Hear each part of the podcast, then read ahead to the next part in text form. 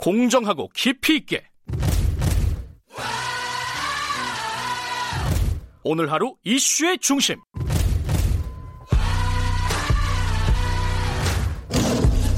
김경래 최강 시사 네, 김경래 최강 시사 듣고 계십니다. 어제 이재용 삼성전자 부회장이 대국민 사과문 발표를 했는데 삼성전자에 노조가 있습니다. 어, 그 노조에서는 이 사과를 어떻게 들었는지 궁금합니다.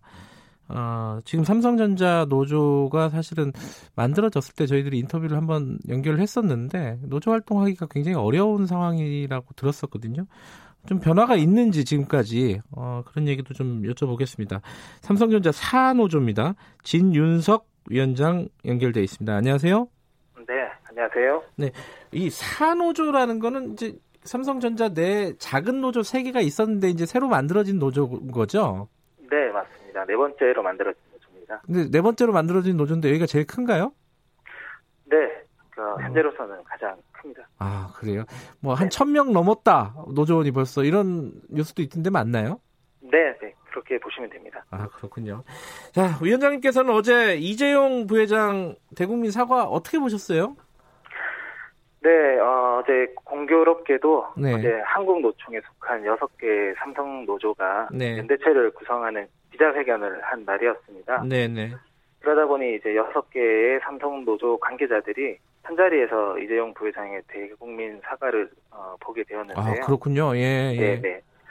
어, 그 자리에서 이제 예전과 같은 이런 추상적인 수준의 사과일 거라고 예상을 했던 분들도 많으셨고, 네. 어, 혹시나 전향적인 태도 변화가 있을 수도 있다는 네. 기대도 일부 있었습니다. 네. 어, 하지만 뭐 아시다시피 어, 추상적인 사과에 예. 어, 그쳤죠. 음. 이 정도 수준의 사과는 뭐 아시겠지만 이미 지난 19년 12월 네. 삼성전 서비스 노조 와해 관련한 어, 그 재판부 실형 선고로 인해서 한 사과와 동일한 수준의 내용입니다. 음. 어, 만족스럽지 못하다 이렇게 음. 말씀드릴 수 있을 것 같습니다. 그래도 어 만약에 이제 이 이재용 부회장의 사과를 조금 어, 평가해 주는 입장에서 여쭤보면은. 그, 그 입장으로 여쭤보면은 사 그래도 문호조 경영을 이렇게 어 부회장이 자기 입으로 이제 안 하겠다 종식하겠다 이렇게 선언한 거는 좀 의미가 있지 않을까 이런 생각도 드는데 어, 어떻게 세- 생각하세요?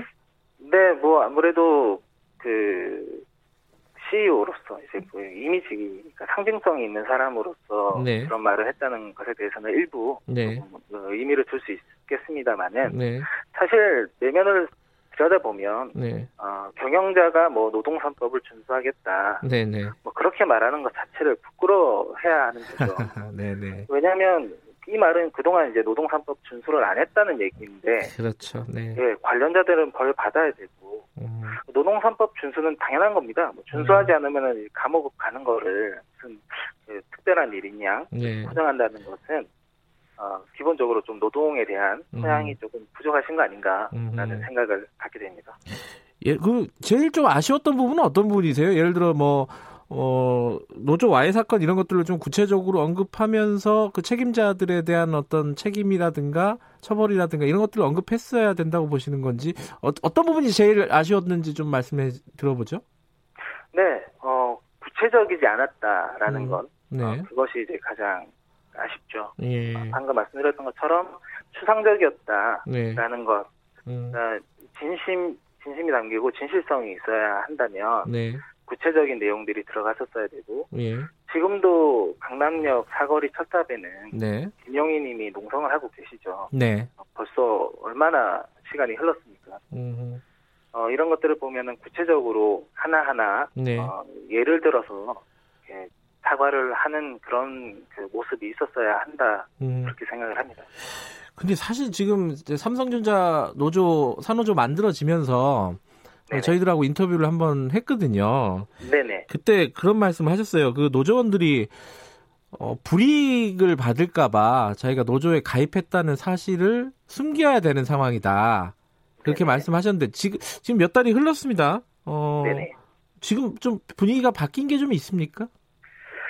사실 그 삼성이 오랜 기간 동안 얼마나 정말 집요하게 네. 그렇게 또 추악하게 네. 노조와의 공작을 펼쳤으니까 네. 그러다 보니 이제 삼성 그 직원들에게는 굉장히 이제 뿌리 깊은 공포감이 어, 아. 깊게 새겨져 있죠. 예. 어, 그렇기 때문에 어, 이런 뿌리 깊은 공포감은 어, 하루아침에 해소될 거라고는 생각이 되지 않고요. 네. 어, 계속해서 오랜 기간 동안 음. 어, 노력을 해야 없어지는 거라고 생각을 하고 있습니다.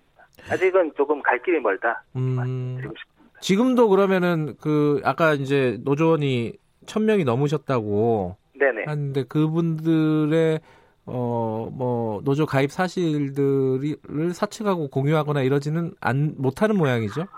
어, 법적으로도 뭐 사측하고 공유해야 되는 의무가 없기 때문에 네네. 공유는 하지 않고요. 예. 어, 구- 변화점을 말씀을 드리고자 한다면, 예. 그 아마 일전에 인터뷰 했을 예. 때랑 지금이 분명 변화는 있습니다. 예.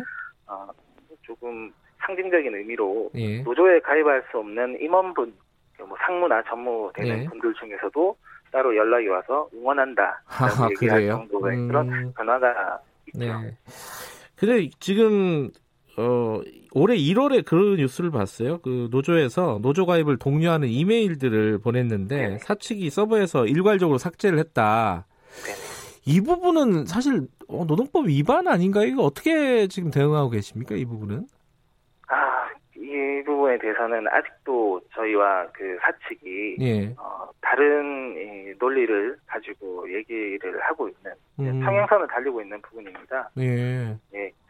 어, 해당 부분에 대해서는 계속해서 저희가 이제 법적으로 예. 어, 검토를 하고 있는 부분입니다. 그 뭐 노동청에 신고를 하거나 이러셨나요? 이 부분은?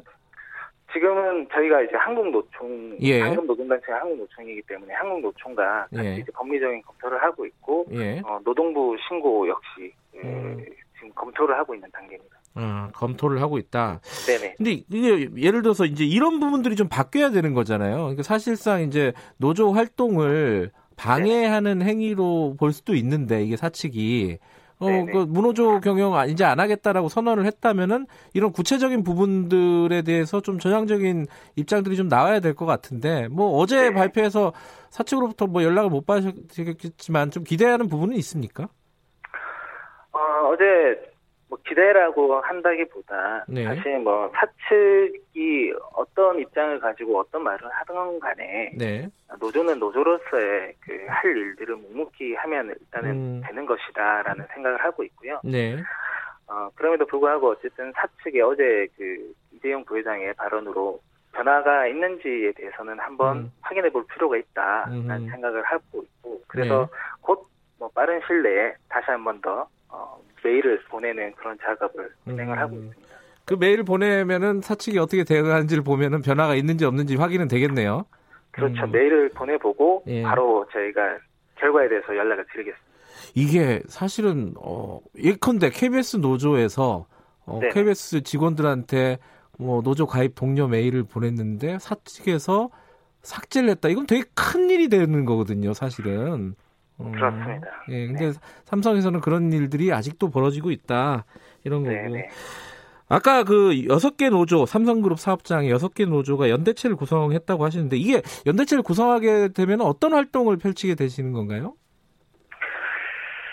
어, 우선 그 삼성의 노조들은 네, 어, 개별 회사와 싸우는 것처럼 보이지만 네, 사실 그렇지 않습니다. 음, 왜냐하면 이제 삼성이 만들어 놓은 인사 시스템 네, 그리고 경영 시스템 이런 것들과 이제 싸우게 되는 것이죠. 네, 어, 이런 것들은 어느 순간 이제 대한민국의 표준처럼 네, 이제 보여지게 된 것들인데요. 네, 이러한 것들을 개선하기 위해서는 법률 개정도 좀 필요하게 될 것이고 네, 때로는 사회단체와 연대도 필요하게 될 것입니다. 네, 어, 이런 것들이 이제 개별 노조가 하기에는 버거운 것들이고요. 네, 어, 연대체로 힘을 모아 해 나가야 되는 부분들이고 음. 또 특히나 또 어, 김용희님 같은 경우에는 네, 어, 전에 계셨던 근무하셨던 그 회사가 그 다른 회사로 바뀌었어요. 그렇죠. 예, 예, 이런 것들은 이제 개별 회사에서 할 수 없는 그런 것들이기 때문에 음, 함께 이제 연대체가 구성이 되어서 그런 것들을 해결해 나갈 수 있는 네. 그런 활동을 해 나갈 예정입니다.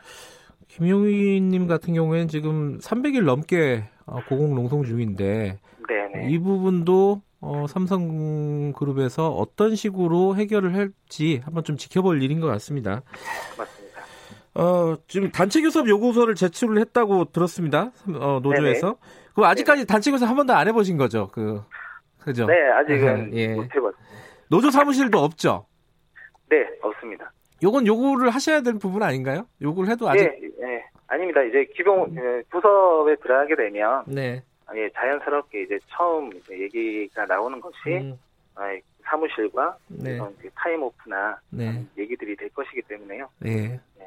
그때 이제 그 네. 회사에 노조 사무실 있는 게 참 정상적인 건데 그거 참 어렵네요 삼성에서는 네. 네네. 어떤 변화가 있을지 그래도 한번 지켜보도록 하겠습니다 오늘 말씀 감사합니다 네, 감사합니다. 예, 진윤석 어, 삼성전자 노조 위원장이었습니다. 김경래 최강시사 2부는 여기까지고요. 잠시 후 3부에서는 어, 기- 김기식의 식센스에서 이 내용 조금 더 자세히 짚어보도록 하겠습니다. 어, 일부 지역국에서는 해당 지역 방송 보내드립니다